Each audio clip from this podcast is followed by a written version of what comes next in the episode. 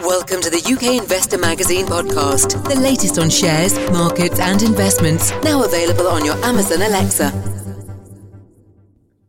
Hello and welcome to the UK Investor Magazine podcast, now also available on the UK Investor Magazine mobile app. For today's podcast, we're going to be discussing a number of UK equities as well as the biggest themes out there in markets at the moment. And to do that, we're kindly joined once more by Alan Green. Alan, thank you so much for being with us this morning. Good morning, John. Good to be back.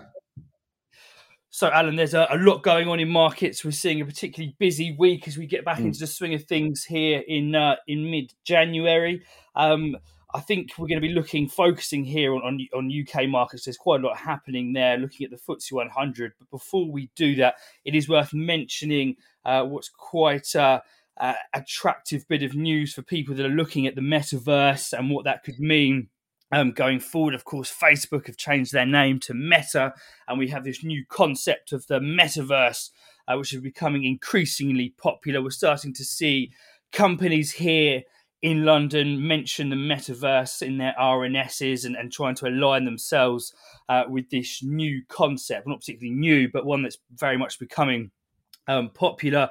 We saw yesterday the announcement of the biggest cash takeover of the pandemic, and that was the takeover of Activision by Microsoft. Now, um, Alan, before we sort of go too much into the, the, UK side of things and the data that we're seeing coming out, let's just sort of have a quick look at this. I mean, in, in your view, when you're seeing takeovers like this, is this really uh, reaffirm that we're going to be seeing uh, companies align themselves with the concept of uh, of the metaverse. And is this something that is reserved for the largest tech companies out there? You know, Microsoft, Activision, Facebook, or is it something that companies here?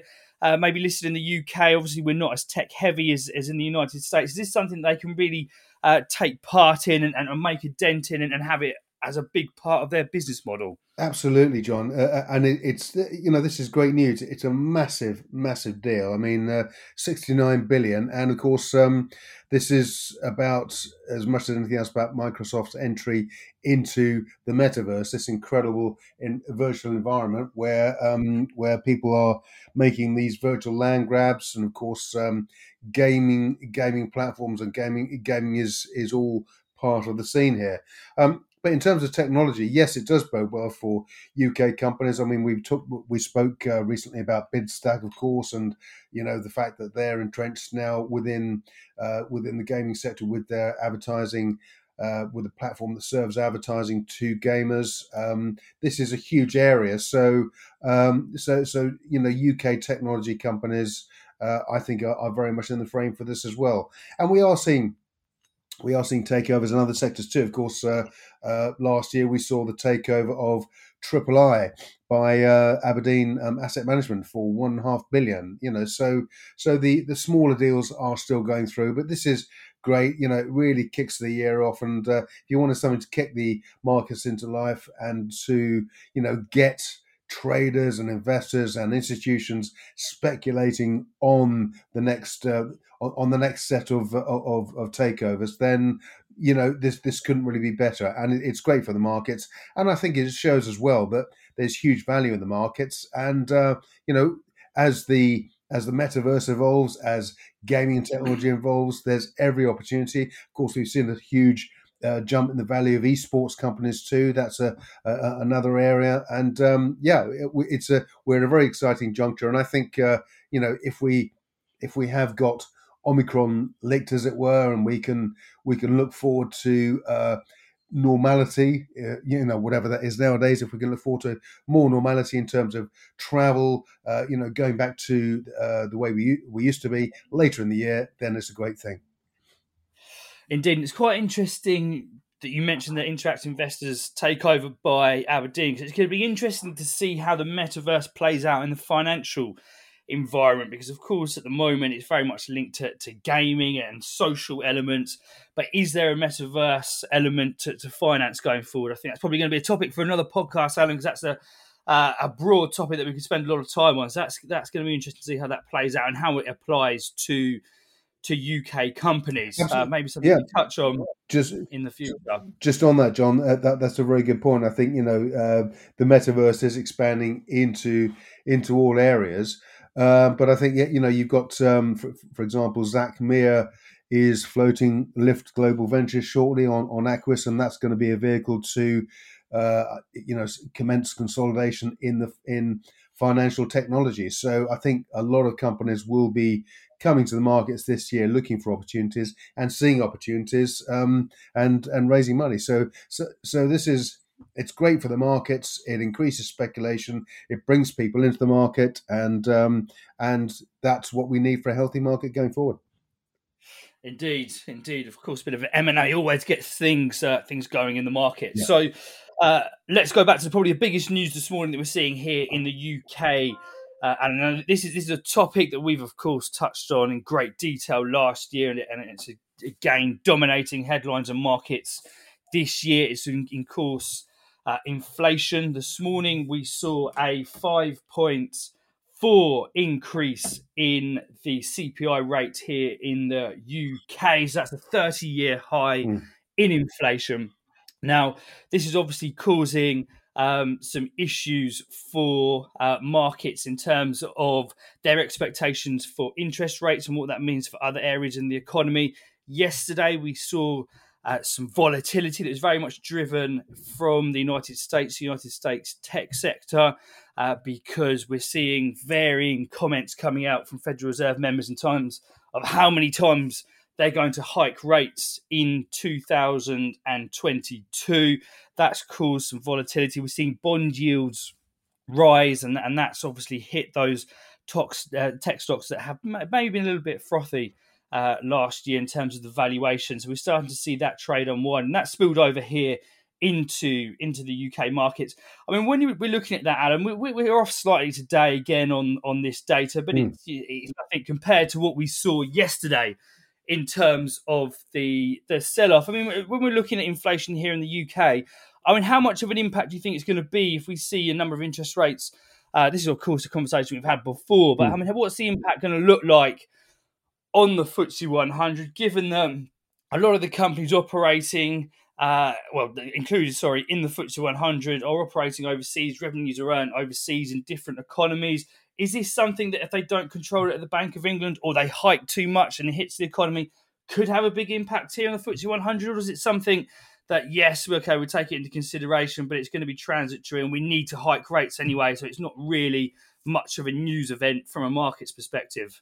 Well, I think it's going to be a, a transitory issue, but uh, but equally, excuse me, um, the the Bank of England have to show leadership. Um, of course, we are uh, we are in the early stages of Brexit, so um, countries will be looking at the UK to see what we do and to maybe follow our lead. So, so the Bank of England has have to manage the process uh, of higher interest rates, and of course, uh, you know, from an investor standpoint, it means financial stocks are going to benefit because uh, because the uh, you know the bank's to earn more money from the from the cash they have on deposit, um, and we've seen strength in financials in recent days off the back of that. But of course, um, you know, we've said before, end of furlough schemes, companies, you know, emerging, blinking back into the sunlight, having had all the support during COVID, and finding that there isn't much of a business there anymore. And of course, we will see companies go to all off the back of that. Equally, will some companies have flourished during during the lockdown. So, um, so, so I think uh, yes, more interest rates are likely, but equally, just because the interest rates do go up, it doesn't mean to say that all of the lenders have to pass that straight back to the consumer. Um, and of course, the Bank of England will will take um, you know a, a, a, very pragmatic approach to that, um, uh, with its first interest, of course, to being being to protect the to, to, to protect the population and and those that are borrowed. So um, my belief is that um, yeah, it will be a transitory issue. Um, certainly, uh, financials will benefit, and uh, you know there will be further opportunities for growth in those companies. Um, but I, I, expect good leadership here from the Bank of England managing this process. Um, you know before before we start to see the uh, these the, uh, the, the inflation levels start uh, peak and uh, start to reduce. Indeed, indeed. I mean, it's something that, of course, is going to be a, a, main topic in markets going forward because if we start to see record levels of inflation, we don't really know what the unintended consequences are going to be in the economy hmm. if we have to see central bank action. Um, and of course, you know, as we're seeing, I mean, one of the big elements of the inflation increase uh, th- this time round was uh, electricity up 18%, yeah. uh, gas prices up 28%. And of course, we had a, a, reading yesterday of wages that were only increasing at 3.5%. So that's well below inflation. So that erodes household spending. And that does have, of course, uh, an impact on the uh, on the real economy. So we'll have to see how that filters through to markets. But this plays actually quite nicely into the first stock that we're going to discuss today, and, and it's Burberry. It's one of the mm. top risers on the FTSE 100 this morning. Now, this is one of the companies they mentioned. Of course, they're seeing uh, their prices inflate like everybody else, but their customer, Alan, is not particularly impacted by rising inflation. The luxury nature of their business means that they're slightly immune from that, but they are uh, impacted by restrictions on tourism. But looking past it, they've had quite a good set of results. Alan, what do they look like? Yeah, that, it is a good set of results, and uh, and um, you know Burberry's strategy, of course, is to focus because they are luxury goods. It's they've just focused on full price sales, you know, without uh, discounting, um, um, and of course that's that's really strengthened the brand. it's also strengthened the the balance sheet as well because. Uh, you know, there's an expectation now that you just pay the going rate uh, when you buy Burberry goods. And of course, the, the customer base, their clientele won't be particularly worried. Um, they'll be able to buy online. They can that they've got the resource to be able to purchase. But of course, you know when and if we get back to normal, and uh, you know people are flying all over the world again, and and going to the shops at airports and going to the luxury boutiques uh, in cities around the world. At that point, we're going to see a big surge in Burberry sales. I have no doubt. But even so, um, in the third quarter, uh, full price sales rose. excuse me, rose by twenty six percent. Um, store sales are still down three percent, uh, but I mean that's that you know given what we've come through, I think that's a pretty good result. Um, and the company says it now expects full year underlying profit to rise by 35%. Uh, so, you know, that's a pretty resilient performance. And that's obviously why I think the market were the market was expecting, uh, uh, you know, operating pro- profits, you know, certainly rise slightly, but not to be up 35%. So that's a very strong performance. Um, and of course, uh, you know, uh, th- th- there is, uh, w- with the inflation that we discussed just now, um, it does, uh, Burberry's still in a better position than many of its competitors because luxury customers aren't really affected by inflation. It's not, um, and if they are affected, it's in a positive way because, of course, they're earning more from their cash on deposit.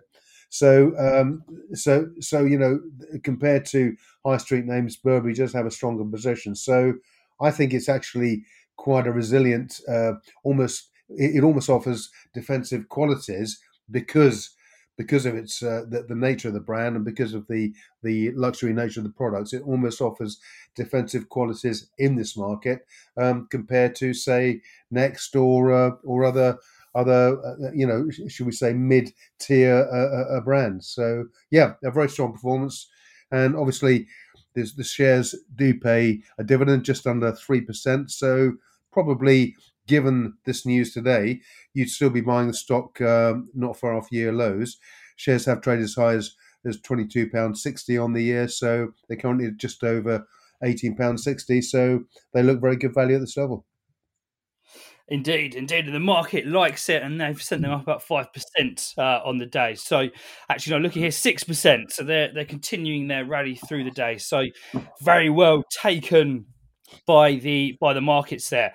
Another company uh, that uh, is reacting quite well this morning, although not to the same extent as uh, as Burberry. Uh, Wetherspoons, the uh, the bar chain, they're up 1.9 percent. We did touch on this company previously, Alan, when they gave an update uh, during one of their latest quarters, and of course they mentioned there that they were impacted by restrictions. They've just given us another update. What does that look like?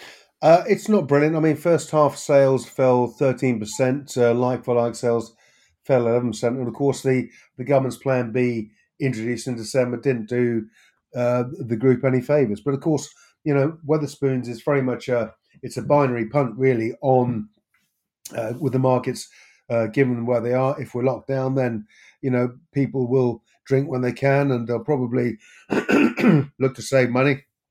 Um, and the great thing about Wetherspoons is, no matter where you go in the country, you'll always get a cheap pint, and um, you know that's a that's a major factor in decision making. I know, for instance, in the city, in the Cross Keys on Bishopsgate, John, which I'm sure you know well, you can go in there and still get a pint at a very good price, and uh, that's the enduring uh, appeal of Wetherspoons.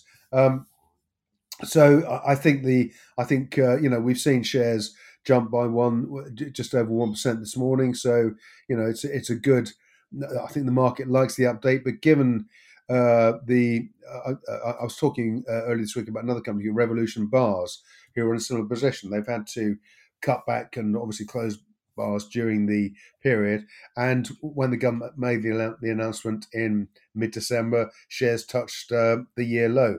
Wetherspoon shares have done very um, exactly the same.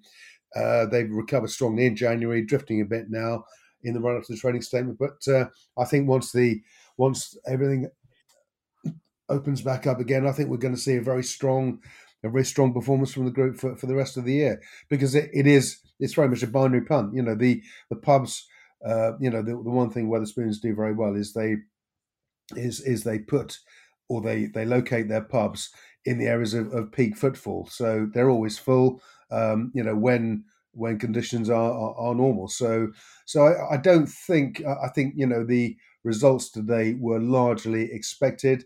Uh, I mean, Tim Martin, a long-standing chief exec, said, uh, of course, the ending of restrictions improved customer confidence and better weather. He expects a, a, much stronger performance in the second half, and I'm sure we'll see that. You know, Omicron is is uh, you know consigns COVID to history, as we hope it will, then we're back to normal. And I think you know at this level, Wetherspoons looks to offer very good value. Who knows? They could even reintroduce the dividend. Yes, may, maybe, and, and, and indeed for more adventurous investors that are that are looking for beaten down stocks that are possibly undervalued, with Wetherspoons trading uh, around nine pounds, um, it does offer the potential for for the returns uh, you know, to around that sort of level 15, 16 pounds, where it spent a lot of t- the time uh, before the uh, the pandemic. But of course, this is very much down to restrictions, as, as you say, and people getting back into the pub. So, be interesting to see how that uh, how that plays out and and how much people look through any any negative uh, news of Omicron in the short term. So moving on now, Alan, to the final stock that we're going to discuss today, and and it's one that uh, we, we had a good chat about when they IPO'd uh, last year, I believe. Uh, it's Technology Minerals, so they've got uh, a number of operations. They're very much involved in the circular economy and making sure that uh, batteries that could be used for EVs that are recycled and we don't see a huge amount of waste from them. So they've got different elements to their business. But what's been happening there, Alan? Well, they've had a very strong start to the year, um, Technology Minerals. Um, the shares are currently trading at just over 5p. Um, they they came to market, of course, in November, as you rightly say, at uh, 3 3.25p uh, IPO. Um, and uh, and the the company have set out quite a unique uh, offering, and um, re- it's referred to as a circular economy solution, and they're the first to market with this.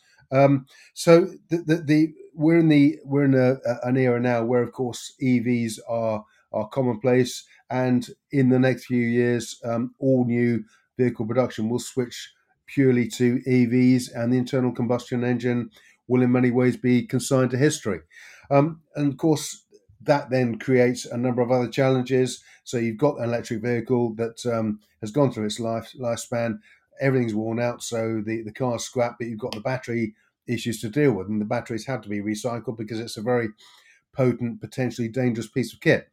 Um, there are um, there are oddball places here and there up and down the UK, but nobody or no company as of yet has tackled this on an industrial level and provided the government uh, with a blueprint to um, to uh, deal with this in a in a way that meets uh, COP26 requirements, and also, of course, um, does so in a carbon neutral way. And what Technology Minerals have done uh, through their 49.9% owned company Recyclus Group, they um, they are will, will, in February be opening two uh, recycling plants in um, in in the Midlands uh, in Wolverhampton and um, and um, these plants will um, through the system that's uh, that's been developed. They will take in batteries. They they've already done a deal with a company Slicker Recycling, and the batteries will be collected, uh, bought in battery safe boxes, reprocessed, um, and this applies, of course, to not only to uh, lithium ion batteries but also to also to lead acid batteries. And of course from that all the components are recycled. And you know the prices for instance for some of those um, uh, some of the recycled elements are recycled lead for instance sells at um, 1100 pounds a ton uh, plastic sells at 262 pounds per ton acid of course on the lead acid batteries 80 pounds per ton and then uh, what's called the black mass um, and uh, we published an article recently on the Brand UK uh, and Novus uh, uh, Communications websites um, about Technology Minerals recycling blueprint for the electric vehicle and battery industry. Um, and there's a picture on there of the black mass that is generated from recycling batteries. And that black mass contains uh, battery metals. And of course, those battery metals then recycled and then used again in the production of new batteries. So it's very much a circular economy um, in the recycle in terms of recycling. But what to, to, what Technology Minerals also has is they have five uh, um, mining assets or five assets five assets around the world. They have um, seven in the US of A, in Idaho. They have uh, one in Cameroon, one in Spain, and also a project in Ireland. And these are all for battery metals. Um, these are being developed. We're going to hear news about these over the next few months. But uh, the the company, um, of course, has been very um, has been very visible over the past uh, few months since uh, since since the launch. Um, or, or, or, since the IPO, both uh, Robin Brundle, the chairman, and Alex Stanbury, the CEO, have appeared on interviews to explain the circular circular e- economy process. Um, and of course, uh, they they are addressing this uh, with the mining projects, of course, bringing new metals, discovering new metals, uh, bringing them out of the ground, putting them into the into the cycle, and of course, uh, recycling those metals at the end to put them back into the economy again.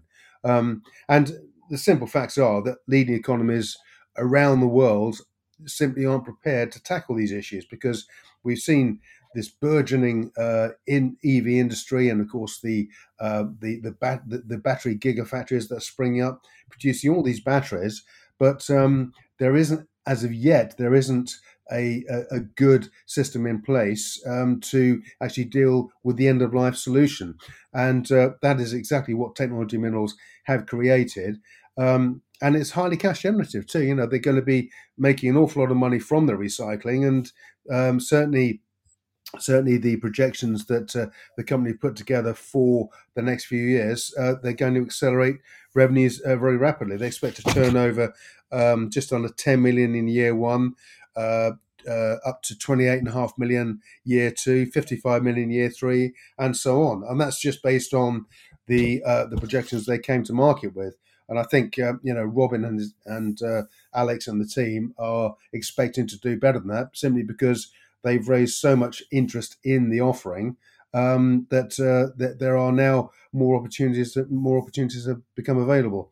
Um, they also, prior to Christmas, attended the London EV show, and they were engaged in uh, discussions there with um, the major automotive manufacturers and uh, various government delegates. So it's a very exciting space. It's, it's, moving very quickly for technology and minerals, and you know we've seen the share price move forward on the back of this. Of course, um, you know, it's well up from the IPO price at 3.25. It's now trading over 5p. But, you know, really, this is just the start. This is going to be absolutely huge.